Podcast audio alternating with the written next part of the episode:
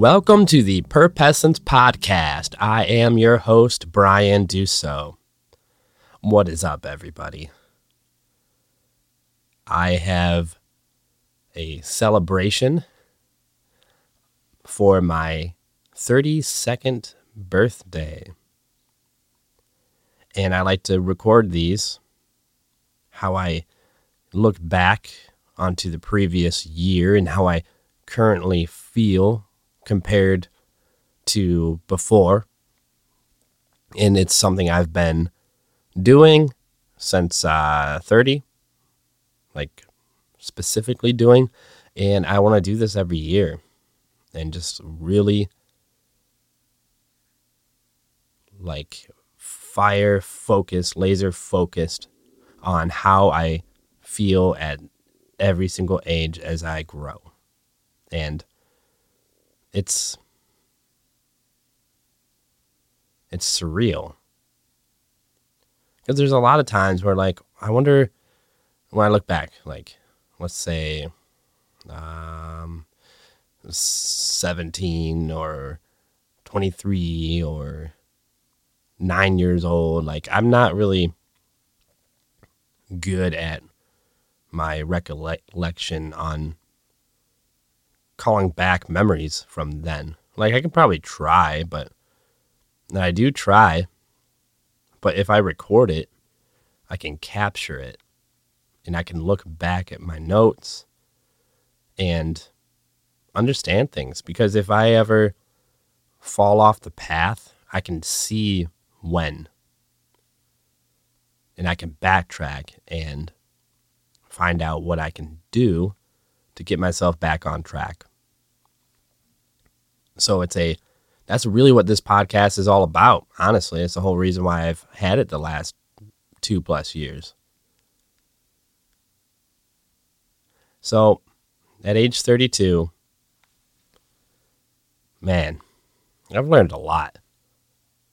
A whole lot. The reason why I learn about other people is so I learn about myself. So I've been really studying human behavior and I've been mentioning this and I can I feel confident in like understanding emotions, body language, cues, tones of the voice, the eyes, what the person like if the person's paying attention, whether they're think their minds racing, thinking about something else, if they're really in the moment, in the in the present, if they like you, if they like someone else, if something's bothering them, if they have anxiety, little little little blips of anxiety. You know, that that deep characteristics that you have that you try to fight, you know, that the battles that perhaps you do really good, but sometimes it comes out. And by doing that, by seeing that in other people, by seeing a deep narcissist, understanding them, understanding what they do, their habits, their character over a long period of time, yeah, at first you're not going to know, but people's true character shows after time when there is a discrepancy. When shit gets real, that's when their true character comes out because how is that resolved? What is the path that you take when you make a problem yourself that you messed up what what path do you take? Do you point the finger? Do you blame? Do you come up with an excuse? Do you ignore it? Do you even care? Or do you own it? Do you try to learn from it by learning the deep narcissist tricks, you get to understand that and avoid those traps with future confrontations. You know when to stay away from someone because you want to stay away from a deep narcissist. They use everything and everyone as a tool to meet their end goal, regardless who's, who goes down. And it gets nasty. But if we look back and study their habits, because that's what it is it's a habit. So you look for those those tight little blips that come out, that deep characteristics within ourselves, that dark side. You wait for that to come out, and you can see it come out again and again. And when it does come out, what do they do about it? Try to make a change. Because if you don't try to go about it a different way, you're going to keep doing the same thing. Or do they try to cover it up and hide it in secret? Get caught and then now you're hiding it and trying to do your best to keep using that person. So the only way to know is by their resume within your relationship.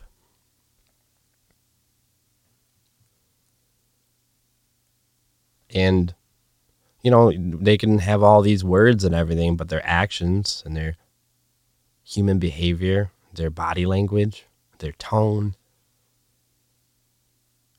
their habits, if they show up. Are they in? Are they with you? Or are they just using you? Because it makes their life better. Being with you makes their life better until it doesn't, and then they get rid of you. So, understanding that I mean, it sucks because I understand it. You have to go through it. You cannot know without going through it. So it's really tough. And in a crowded room, there's at least one deep nar- narcissist. They are among us, and they blend in very well. They seem very empathetic.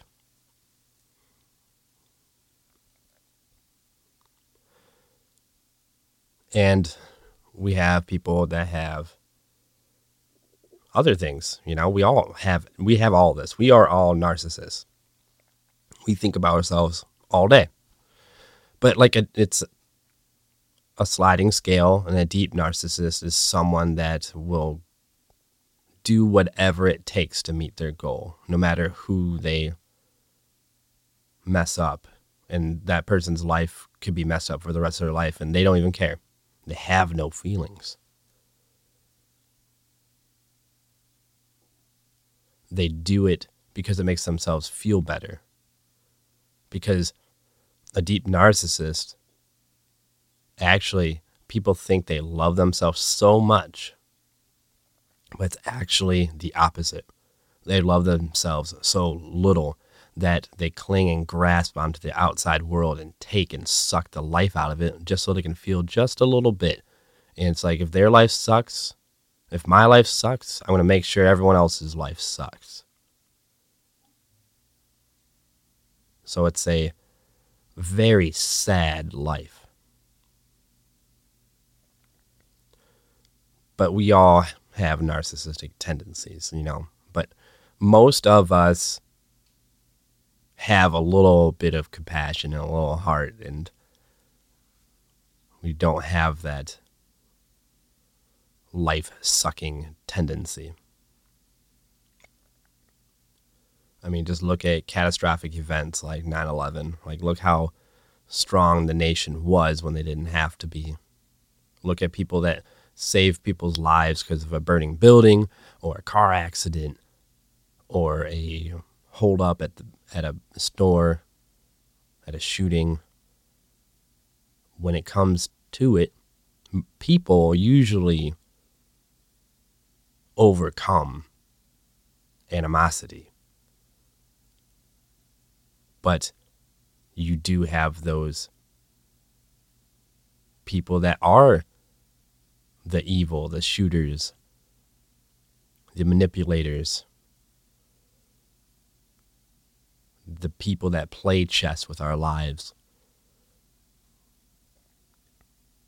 So we have to they okay, so I forgot who said this, but maybe it was a superhero and they said evil works hard every day. So I need to show up just as much as the bad guys show up. So that's what we have to do. Narcissists don't take a break. They're very good at what they do, they're very talented. So we too need to be just as talented to overcome that in our lives. Because once they learn they can't use you, manipulate you, they leave because you are no use of them and they can't break you. So that's what we have to, that's why I study human behavior because I see all that within myself and I'm trying to navigate my life in a way I feel is best through my moral code, my boundaries, what I believe in. Because it's the right thing to do, not because my emotions want something so bad. I try to overcome those emotions, let them happen, and judge myself. Is this the right thing to do? Or is this just in the moment how I feel? You know, like a year from now, 10 years from now, was it the right decision to make? And we have all these ticks, these emotions, and we all have dep- depression and anxiety and anger and judgment and envy and narcissist. Like we have all that. But it is our job to see it within ourselves by seeing others, having compassion, trying not to judge them too hard. You know, try not to think they're a lesser person or they're bad for doing that because what if they are us? It's a mirror. We see that within us, we see behaviors. It's just, it's your job to overcome.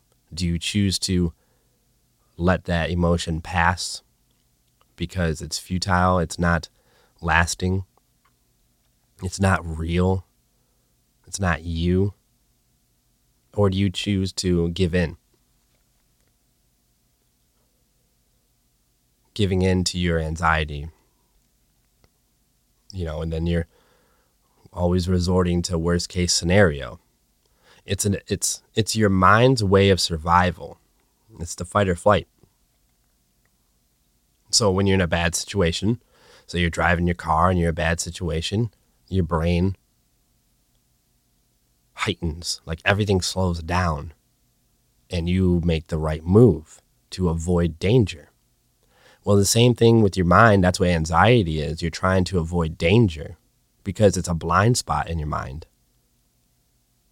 Your mind's trying to make up the information that's missing. So it goes to the worst case scenario because nothing can get worse than the worst case scenario. So you try to avoid the worst case scenario. So you go against your moral code basically because you're trying to survive. You're avoiding the making the right decision.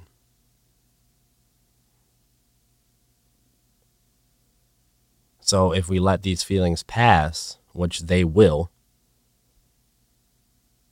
we we can just know that we can navigate through the rough waters, the emotions or the waters. And if you understand emotions, if you understand humans, which is to understand yourself, then you have a sail on your boat and you can navigate to the destination that you want in life. But if you're always giving in and you're letting everything overcome you, a product of your environment, you're letting the emotional waves drift you into wherever it takes you. You don't have that sail. Your sail's broken. So we got to fix our sails. This is something I've really learned in the last year. And I'm I am no means perfect, not even close. I have recently gained a partner, a companion, a uh, a girlfriend, a long time. This is this is the the good one, and we're very open. We communicate. We can understand each other without words, with words, and we're learning every day and we're doing it right. Because we found that we have the same kind of goals in mind, how we want to live our lives. Which is basically out of love, but not a love that is like, I'm so happy because they love me. No, I'm already happy. I'm happy to share my love, to give, to walk as- beside someone else. And my path is going to be going somewhere different. It's going to be, I'm going to still see what I want in life, but it's going in a different path because something has impacted my life. And anytime you have an impact in your timeline, it's to shift. But it's to go where it should go. Because you know what's right and wrong. If you follow your moral code, understand your emotions in your inner and outer world with your partner and yourself, and you think of them with the decisions you make. You don't cater to them, you don't bend over for them, you don't let them walk all over you, and they shouldn't do that anyway. but you walk beside each other, strong, holding hands.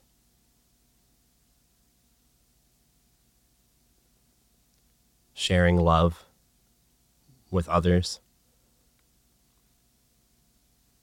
It's a new life. It's a it's a really good feeling to share your life with someone else. and it's new to me and I'm finding out who I am again. It's it's pretty awesome. Things I have to work on. Things that I know I'm good at.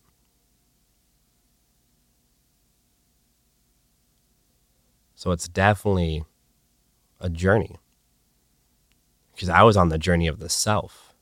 I was getting really, really good at it. Now I'm on a journey on the self with another self. So it's kind of like them Venn diagrams. We got myself, got herself, and in the middle, got ourselves. It's kind of like how a relationship is.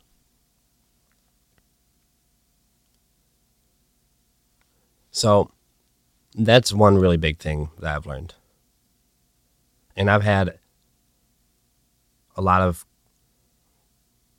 people in my life now, gaining new people all the time.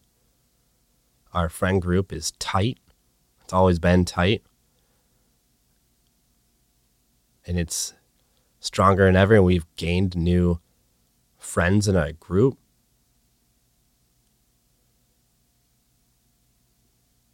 And it's amazing how people can come together and not have any judgment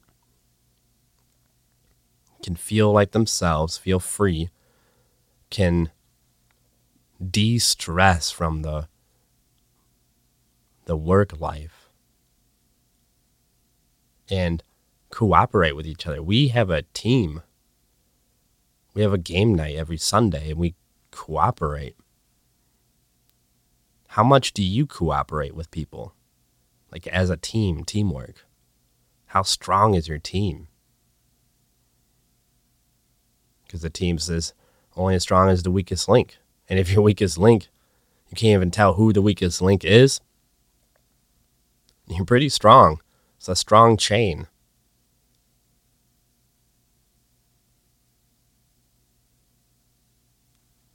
And if you ever have a problem, you feel you can at least go to one of those people. Started a new show, the BS with Bryan and Spencer, and that's something new as well. That's been going strong. And what we're trying to do is build a community that is like my friend circle, where you feel accept, accepted, no judgment, something we can talk out if there's like a problem, where you can laugh and not be judged, where you can be goofy and silly. Because we are goofy and silly? By being an example people can do it too because they secretly want to have fun? And then they do. Then they feel accepted and they feel like they want to keep going. It's a strong community. That's what we're trying to do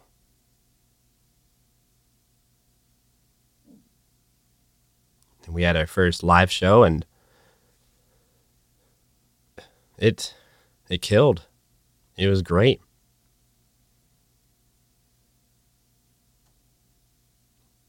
I couldn't think of it being any better. It was natural. And I was always worried how it was going to go. And once we started, it was like a click. It was like, oh, in, in the zone. And all of a sudden, it was perfect.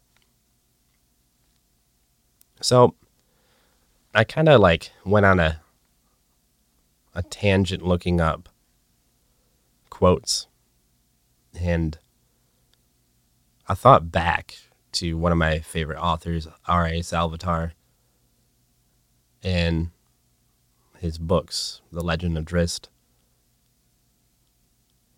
And I just kept seeing all these quotes and I want to read them I want to share them because, wow, I feel I can re- relate so well. And I feel like everyone can relate so well.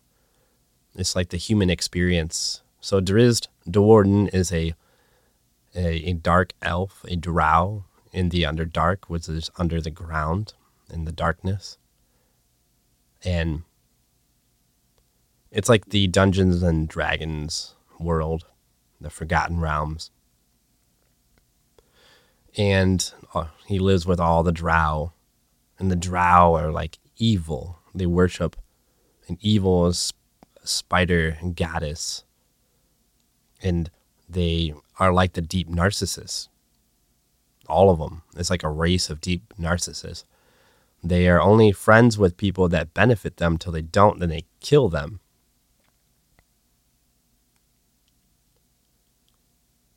so it's kind of like the real world with deep narcissists. They may not physically kill them, but they spiritually kill them, which is honestly worse. Who it is, who would, would want to be alive when you're spiritually dead? You have nothing to live for. And now you're in pain, you're in torment, you're suffering, you're a prisoner within your own body. You're shackled. Who would want that? Right? So uh, you could say it's better that you're physically killed because at least you die for what you stand for and you lived a good life. I mean, I know it's rough, I know it's pretty cutthroat, but That's how I feel. So that's the Underdark. And they go to this Drizzt want, is fleeing. He's escaping. He doesn't feel like everyone else. He doesn't like murder. So he escapes, gets to this, finds people in the Underdark, has a team, a party that has like minds because they felt the same, but they didn't have the courage to escape. And he, by example, influenced them, motivated them, and they wanted to join him. You get to the surface world, and the surface world's not the Underdark. It's beautiful. But then he finds that not everyone is what he thought. I mean, they're not the drows, but he's really trying to figure life out by figuring himself out. You know, just reflecting the world as a mirror.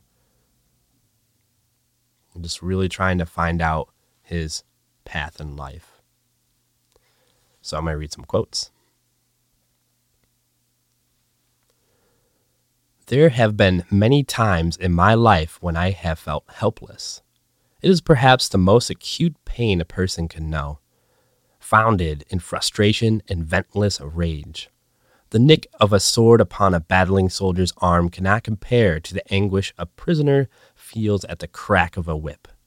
Even if the whip does not strike the helpless prisoner's body, it surely cuts, cuts deeply at his soul.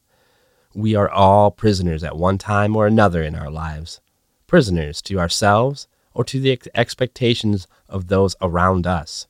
It is a burden that all people endure, that all people despise, and that few people ever learn to escape.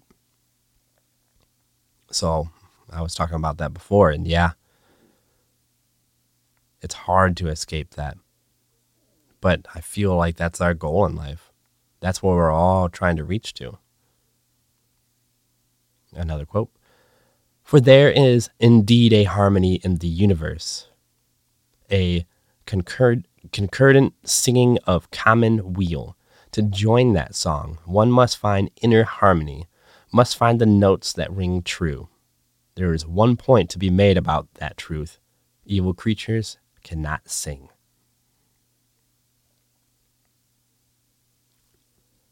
In my stubborn youth, I believed that I could stand alone, that I was strong enough to conquer my enemies with sword and with my principles. Arrogance convinced me that by sheer determination I could conquer helplessness itself. Stubborn and foolish youth, I must admit. For when I look back on those years now, I see quite clearly that rarely did I stand alone, and rarely did I have to stand alone. Always there were friends, true and dear, lending me support even when I believed I did not want it, and when I did not realize they were doing it. That's how important friends really are. We feel like we are alone at times. But if you think about it, we're really not. There's always at least one person that you can think of. And, you know, people, most of the time, people aren't going to tell you how much you you mean to them. I mean, that's vulnerability. It's it's it's tough. But when you have that deep conversation every once in a while, you're like, "Oh, wow, I didn't know that. I didn't know they felt that way." Or they really do care. And if you got that all the time, you'd be desensitized about it and it might go to your head. So like every once in a while, it's like a gift. It's really nice. we don't have to physically say something to care. We show it, you know, because someone's taking time out of their day to hang out with you. Kind of a big deal. They chose you. Reality is a curious thing truth is not as solid and universal as any of us would like it to be. Selfishness guides perception, and perception invites justification. The physical image in the mirror if not pleasing, can be altered by the mere brush of fingers through the hair. And so it is true that we can manipulate our own reality. We can persuade, even deceive. We can make others view us in dishonest ways. We can hide selfishness with charity, make a craving for acceptance into magnanimity, and amplify our smile to coerce a hesitant lover. The world is an illusion and often a delusion.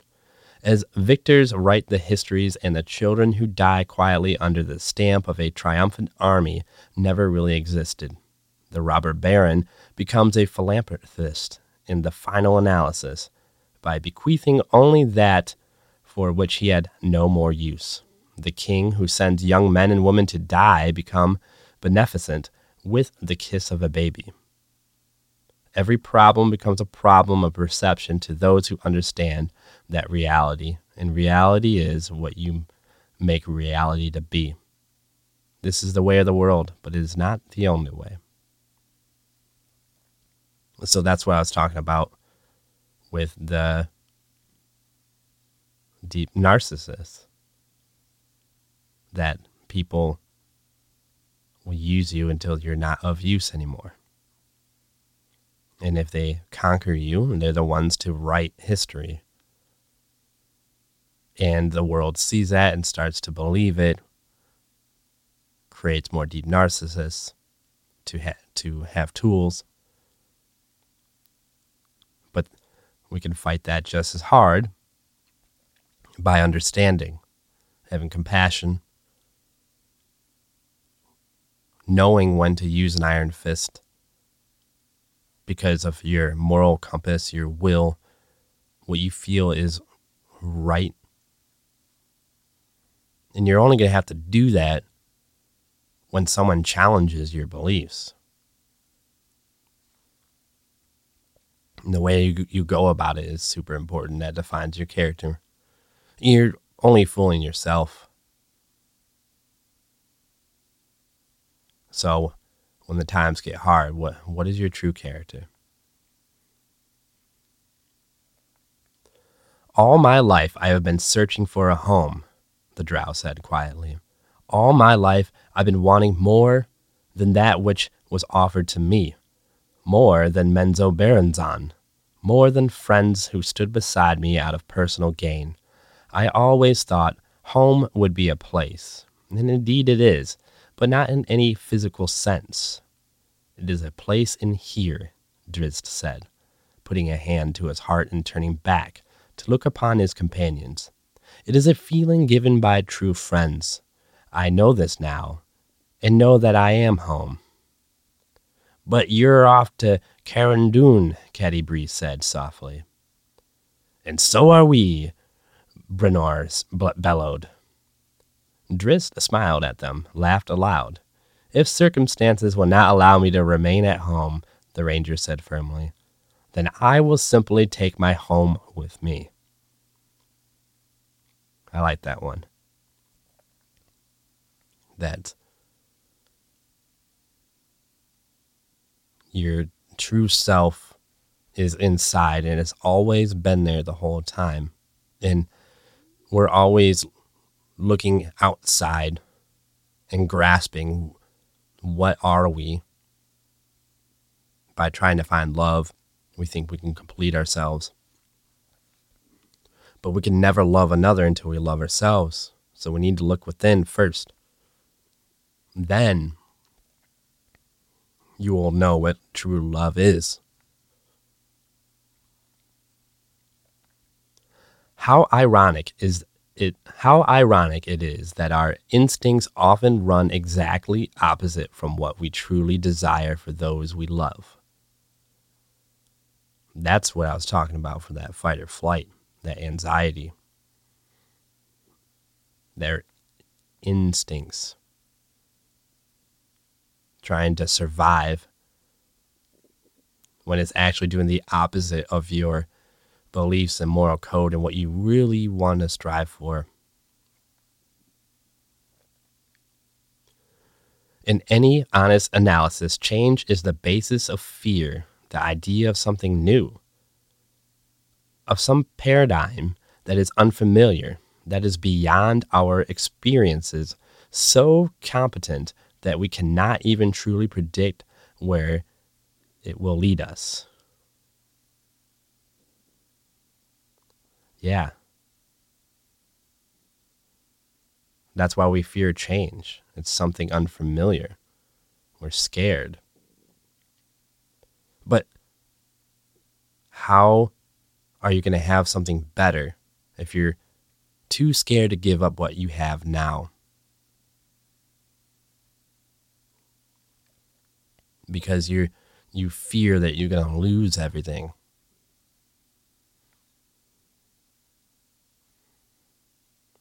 But there's something better out there. You know, like you could have a job and you could hate it. You're like, I can't leave because I make good money.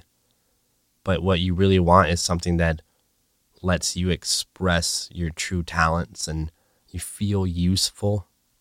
You feel like you're making a difference in life, that what you're doing is impacting in some way.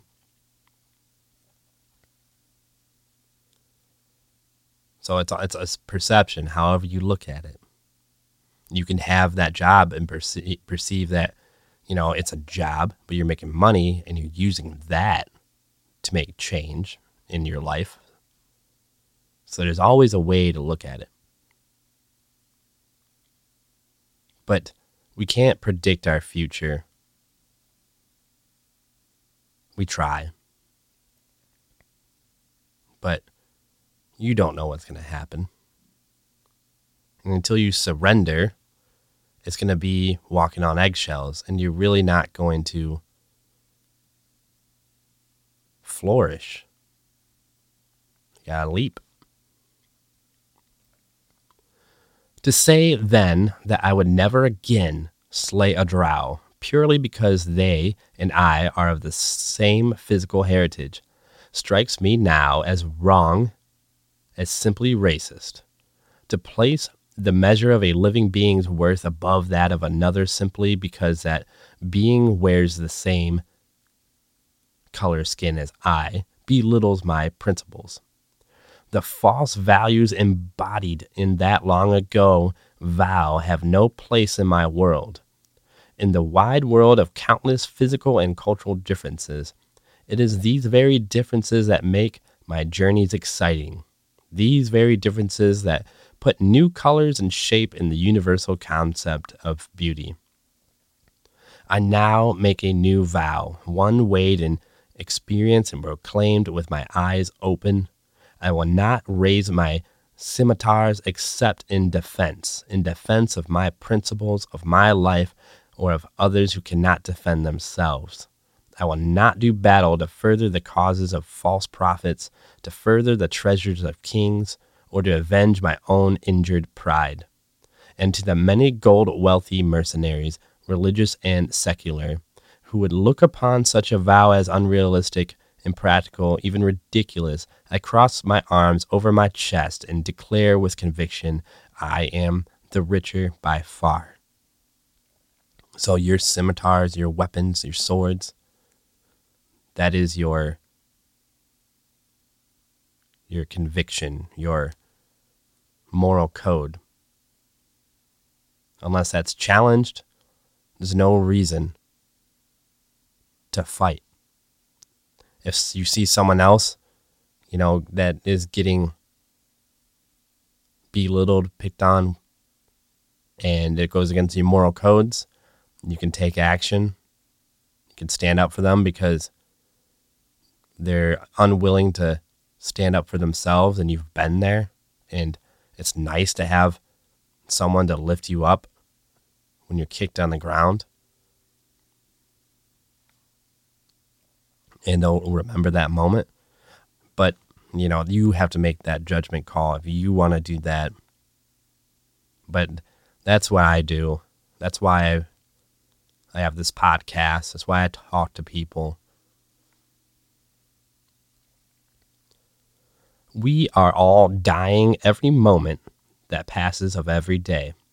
That is the inescapable truth of this existence. It is a truth that can paralyze us with fear, or one that can energize us with impatience, with the desire to explore and experience, with the hope, nay, the iron will, to find a memory in every action, to be alive under sunshine or starlight, in weather fair or stormy, to dance with every step, be they through gardens of flowers or through deep snow. So that's why it's important to take every moment and cherish it because we're not guaranteed tomorrow. And so is the person you're talking to not guaranteed tomorrow. So a, a constant reminder is nice because we do take things for granted. And what do you want to leave behind? What are your goals in life? And if you're avoiding that, that deep curiosity, that deep wonder, if you avoid that and try to escape this world, then once you actually, by, you know, doing things that escape the world, you know, movies, music, anything, sex, drugs, bad things, or just things that forget the life, alcohol, all that. Then when you actually leave this world, what did you leave behind? Because you're always trying to leave escape.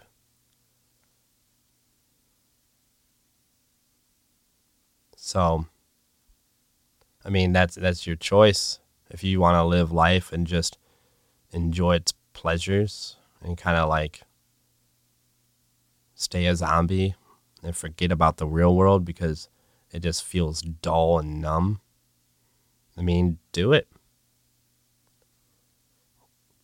But I've felt like that for a very long time. And I worked on myself, what I truly want. And yeah, you're going to do mind numbing activities, of course. It's essential, but it's like dipping in both, you know? Talking to, when you talk to someone, you see them as a person,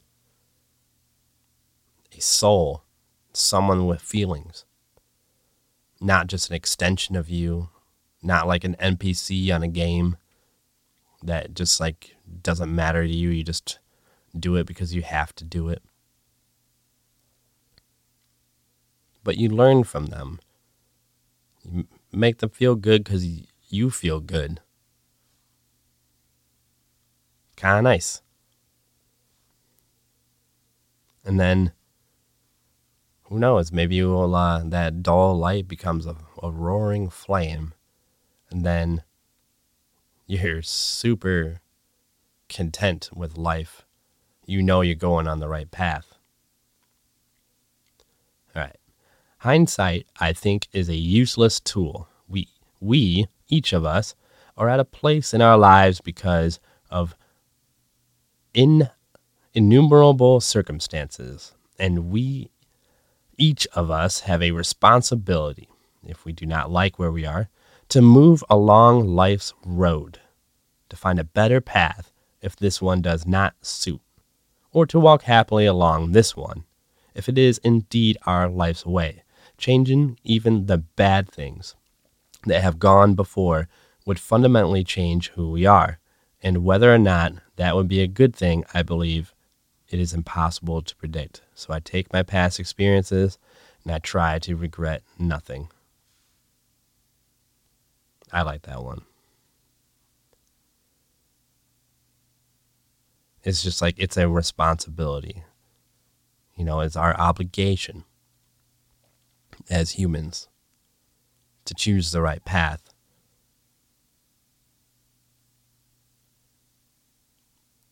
I mean, or you could be nihilistic and say nothing matters. But if nothing matters, then, like, why not just kind of like humor yourself and do something. I mean, if nothing matters, you're not really wasting any time. You might might as well try. Try to look within and see what's ticking. Because I think what matters is your inner world. And your outer world reflects your inner world. So you change your inner world, you change the outer world. And all of a sudden you change perspective and you are going to start thinking a little differently and perhaps not be so nihilistic. But everything is a chance. Everything impacts us in our path, you know, takes a curve, goes a direction. So we cannot predict, nihilistic or not, you don't know your future.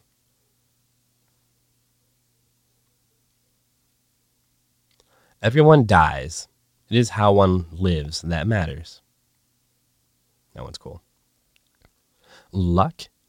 Drizzt replied. Perhaps, but more often I dare to say luck is simply the advantage a true warrior gains in executing the correct course of action. I agree.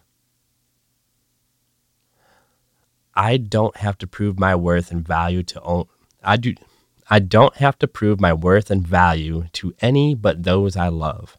And that I do by being who I am, with confidence that those I love appreciate the good and accept the bad. Does anything else really matter? That is the thing. If you truly love someone, you accept them, you appreciate them. Because we ourselves have good and bad. And once we accept ourselves, we can accept others. You know, you'll come across other people that will have judgment on you, but it doesn't matter because they don't accept you or appreciate you. The ones in your tight circle do matter. They reflect who you really are, not the strangers. Not so much you walk in a library, you see a book, you don't know what it's about. You don't know if it's any good. And same with people. The physical powers of the body cannot be separated from the rational of the mind and the emotions of the heart. They are one and the same. A compilation of a singular being it is in the harmony of these three body, mind, and heart that we find spirit. Spirit in every language, in all the realms, surface and underdark, in every time and every place, the word has a ring of strength and determination. It is the hero's strength, the mother's resilience, and the poor man's armor. It cannot be broken, and it cannot be taken away. If you have strong spirit and everything is everything is t- tightly wound your body mind and heart if we work on all these develop a hard hard and strong spirit. You know what is right and wrong. You know what you should do. Well when you're getting beaten down you still follow that spirit, that's a, a hero to me. And well, what's what's a hero? Hero is someone that people look up to, someone that leads, that isn't a follower of, you know, cults they don't, you know, they're not lemmings. You know, they they're individuals. They know who they are. People respect them. They shine very bright. And I don't I mean, I don't expect people to do that. I guess maybe you're I don't know, are you born with it? Maybe we're all born with it. Maybe we just don't see it. Maybe some people see it. Maybe you have to be kicked down so much that you're like, well, maybe another course of action might work because whatever I'm doing now ain't working. And you happen upon that.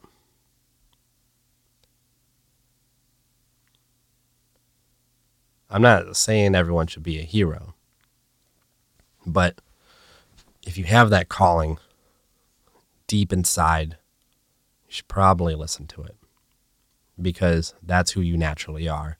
If you're pretending to be someone you're not, it's not a good feeling.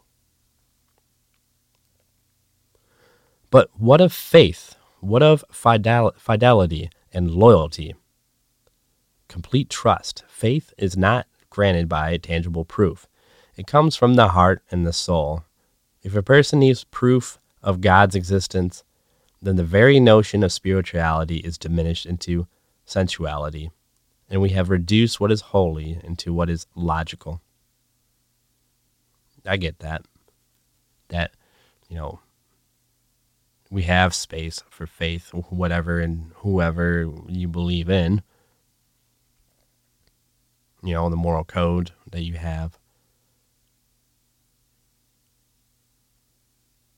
So it's kind of like it just it guides you into what you want in life.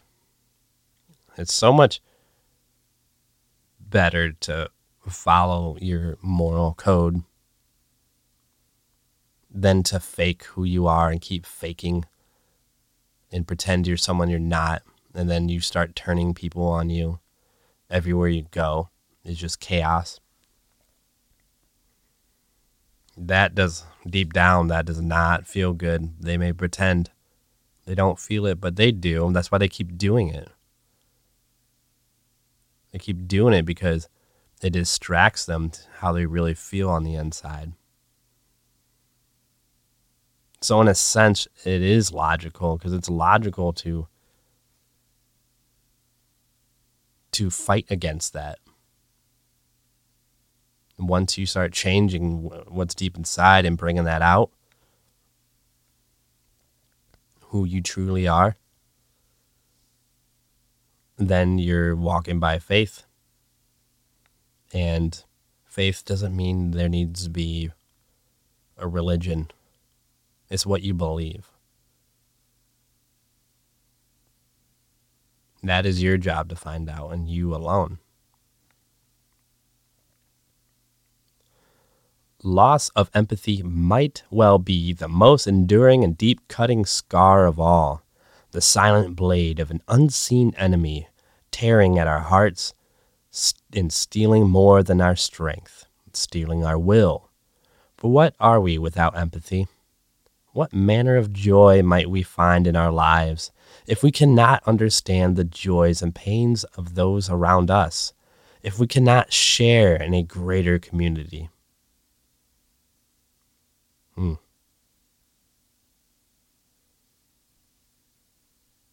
Yeah. That one's deep. Yeah, losing your empathy, man. That's bad. I've been in, I've been there. Yeah, you can't. How are you going to find joy if you don't know what joy is in others? How can you have joy in your life? That's empathy. If you lost it, I mean, I get it. I've been there. It's awful. But you're not supposed to stay there. You're trying to break yourself down and so you can paint again. So you can build again. Ground zero. You're not supposed to stay at ground zero You're supposed to break yourself all the way down to the core and restructure yourself. Some people get stuck. I was afraid at that time. I thought maybe this is what life is, but I humored myself. A what if? My curiosity, that never died. That's one I've always been curious. So I did that, and I found there's a lot to life that if you do build some a strong structure, a beautiful structure, and you you cherish it inside and out, then you start to see other beautiful structures. That's why we travel the world to see beautiful things. Because life is beautiful. So we notice people like that when we notice that in ourselves. Then we, we gravitate towards them. We create a connection that we remember forever, no matter how long you know each other. That's why I love this podcast, having interviews with like minded people, people that are, their minds are way different. I get to understand and learn and appreciate them and then apply that to myself. It's so awesome. A king is a man strong of character and conviction who leads by example and truly cares for the suffering of his people, not a brute who rules simply because he is the strongest. I think those in the end, the ones that are brutes, are the ones that are overthrown and hated the most. It's all about strong character and how you take care of your people. Your people could be your, your friends group, your family, how you take care of them. That's going to reflect how you are. If you try to dominate them or try to control them, to manipulate them to gain something in your life, everything has a price. So that's going to cost something. What will it cost? But love, honest love, requires empathy. It is a sharing of joy, of pain, of laughter, and of tears. Honest love makes one's soul a reflection of the partner's moods. And as a room seems larger when it is lined with mirrors, so do the joys become amplified. And as the individual items within the mirrored room seems less acute, so does pain diminish and fade, stretched thin by the sharing that is the beauty of love, whether in passion or friendship, a sharing that multiplies the joys and thins the pains. I 100% agree. It's the sharing. Honest love. I like that. Honest love. Yeah. Being honest. You have to be honest with yourself. What you really want in life and then share that honesty with someone else. And then whenever you're honest, vulnerable, and you're talking, it opens up the other person and they start being honest and vulnerable and share something because you just opened up. That's the same thing with love. You need to open up, share that empathy, that joy, the pain, laugh, the sadness and you reflect each other. Your partners keep reflecting each other. That's special. And then you learn that in different ways. Intimate, you you have your intimate ways, and then you have your friendship ways.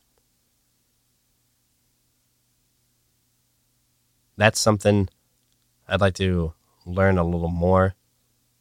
But like, yeah, I feel like intimate's more like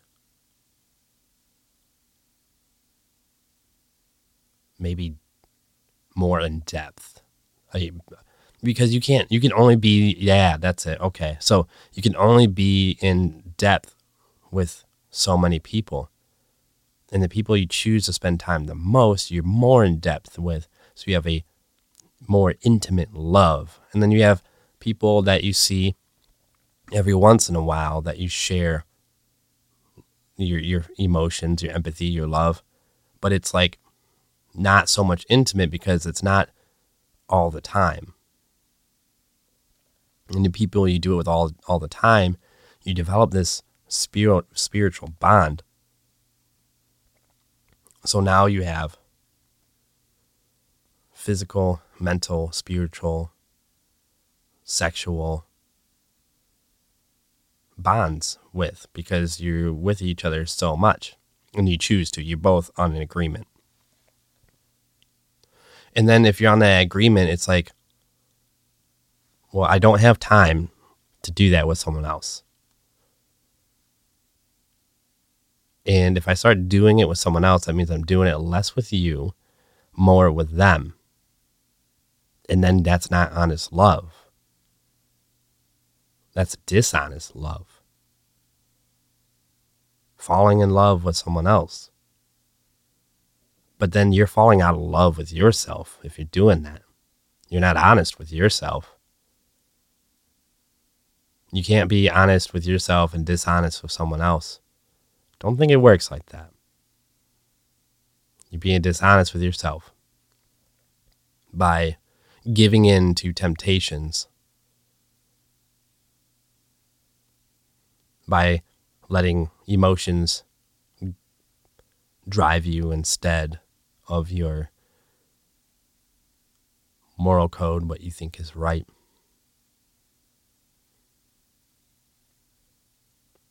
So, yeah, that honest love is important, and you can only share it with one other person. That's what makes them very special in your life. You choose that person, and that person chooses you out of all these people. It's pretty special. Because if you split up that intimate, honest love with two other people, your uh, your your cup that's filled up is only halfway for both. So they don't get your full, intimate, honest love. They get half of it. You're not giving your all. But they're giving their all. Then it's it's not so fair. It's not so honest.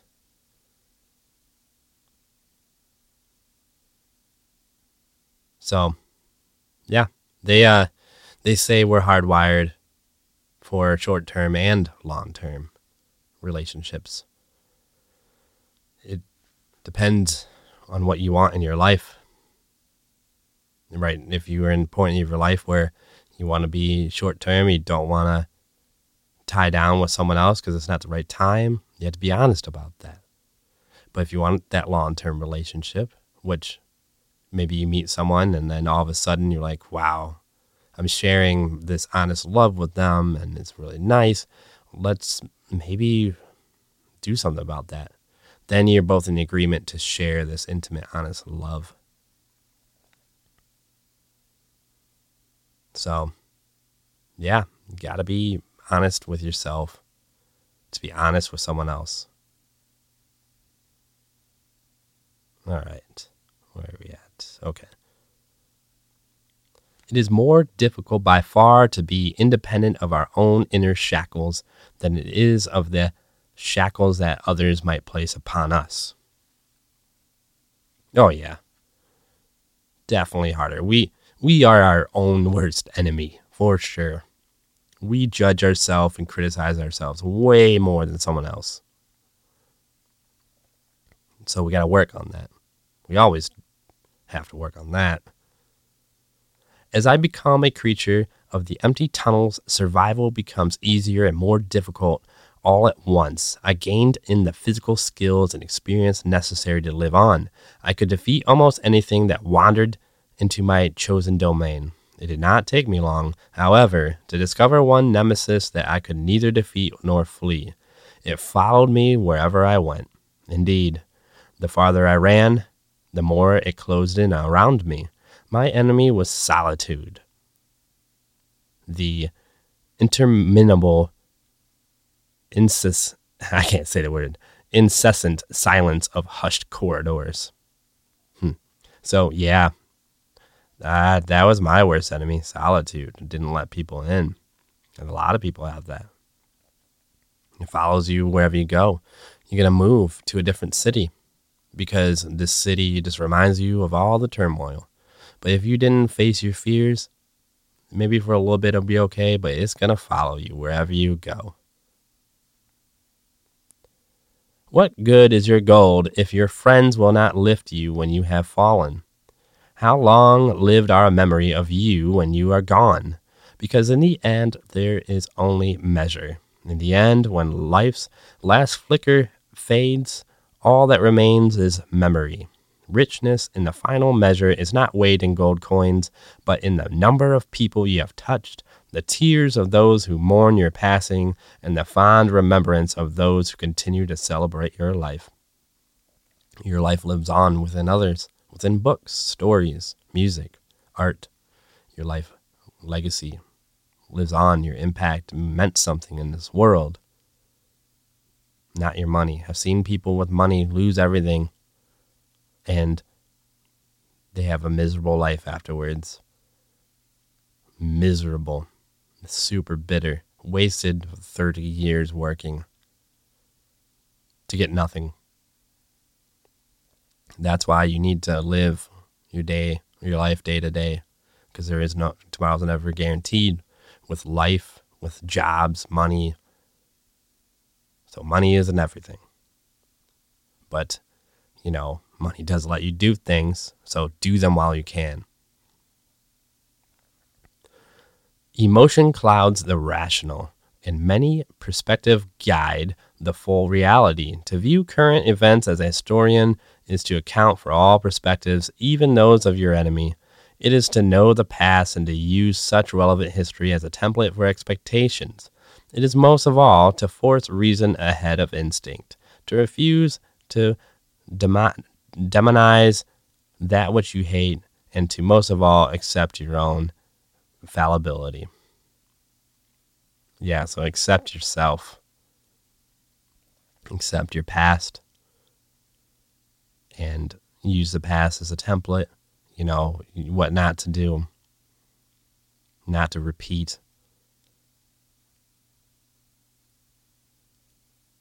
We are the center in each of our minds some may call it arrogance or selfishness. We are the center, and all the world moves about us and for us and because of us. This is the paradox of community, the one and the whole. The desires of the one often in direct conflict with the needs of the whole.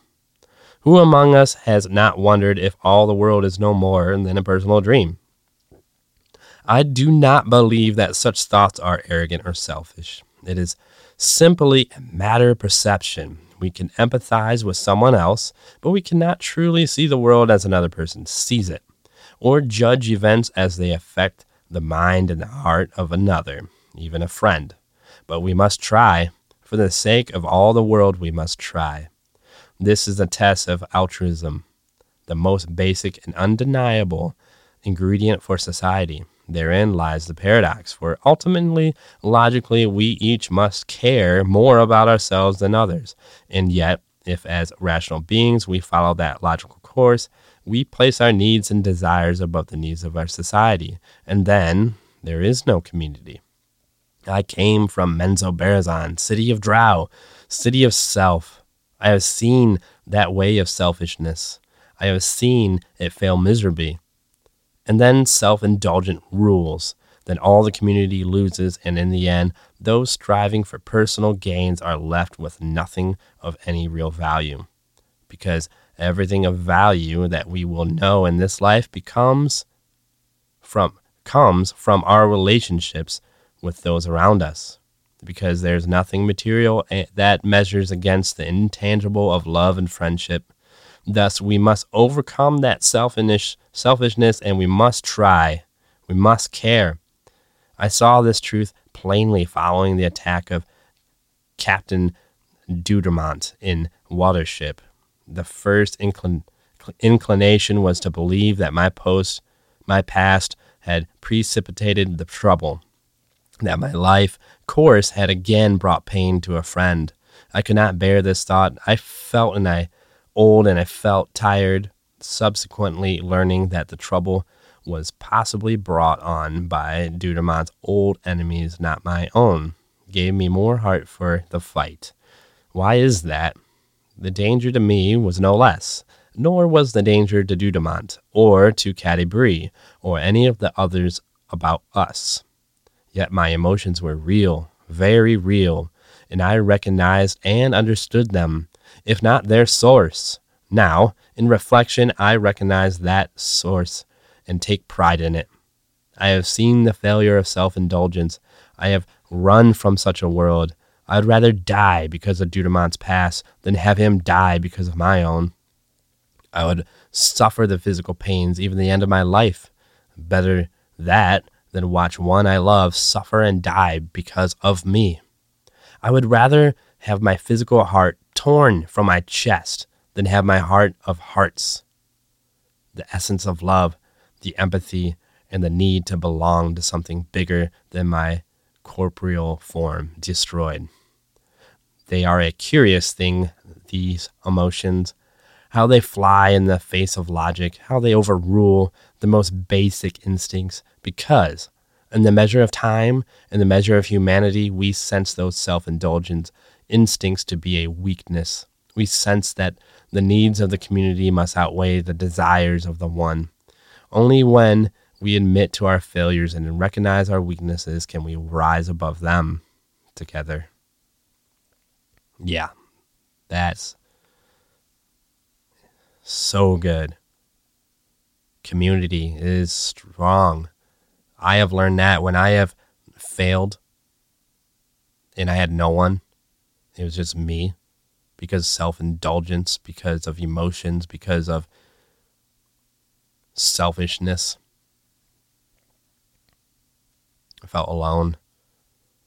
I felt there was that was the moment I can take two paths. I can follow this destruction and live a toxic life, or I can find out who I am, break myself down, find out my moral code, gain a community, live out of honest love, and have strength. And it feels so good to be alive. Now, this clicked today what this book series meant, what the Legend of Drizzt is. And I wrote, The Legend of Drizzt is about each and every one of us. We are born in the Underdark, a place where evil lurks, a place of chaos. And our job is to find the surface world, explore, experience, make friends, and use love as your compass. Once you are in the surface world, at times the Underdark will try to make its way back and consume you. Your job is to coexist with the Underdark, understand it, and work equally, if not harder, to follow your moral code.